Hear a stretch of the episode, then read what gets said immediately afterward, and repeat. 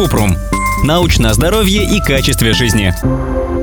Что можно подцепить в открытом водоеме? В реках и озерах плавают опасные микроорганизмы. Пора узнать, как с ними не встретиться.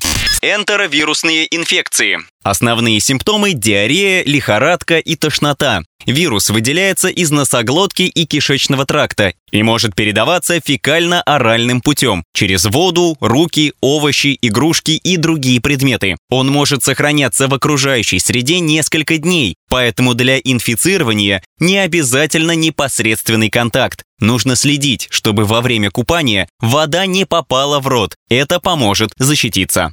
Зуд купальщика или циркариоз. Болезнь вызывают личинки паразитов, циркарий, которые скапливаются на мелководье и водорослях. Заразиться можно, если купаться в водоемах вместе с утками. Они основные переносчики паразитов. Личинки проникают под кожу, погибают и вызывают воспаление, покраснение, отек и сильный зуд.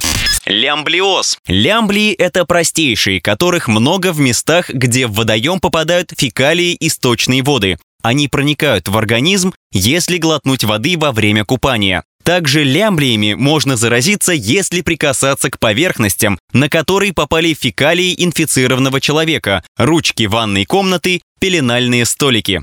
Сразу после заплыва ничего не будет. Первые признаки болезни появятся через одну-две недели. Симптомы характерны для кишечных инфекций – диарея, тошнота, боль в животе. Опасно сильным обезвоживанием организма.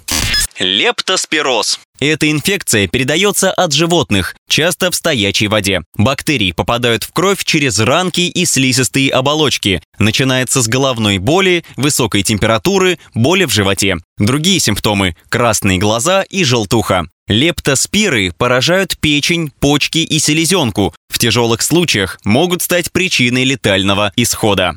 Криптоспоридиоз. Паразитарная болезнь от животных. Основные симптомы – диарея, боль в животе, лихорадка. Появляется через две-десять недель после инфицирования. Особенно восприимчивы дети. У людей с иммунодефицитом вызывает осложнение, поражение бронхов, глотки или мочеиспускательного канала.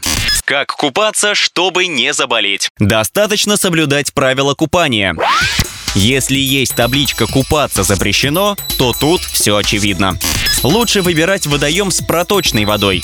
Нельзя купаться в водоемах рядом с фермерскими хозяйствами, водопоем животных, очистными сооружениями. Лучше не купаться в водоемах, где много водоплавающих птиц.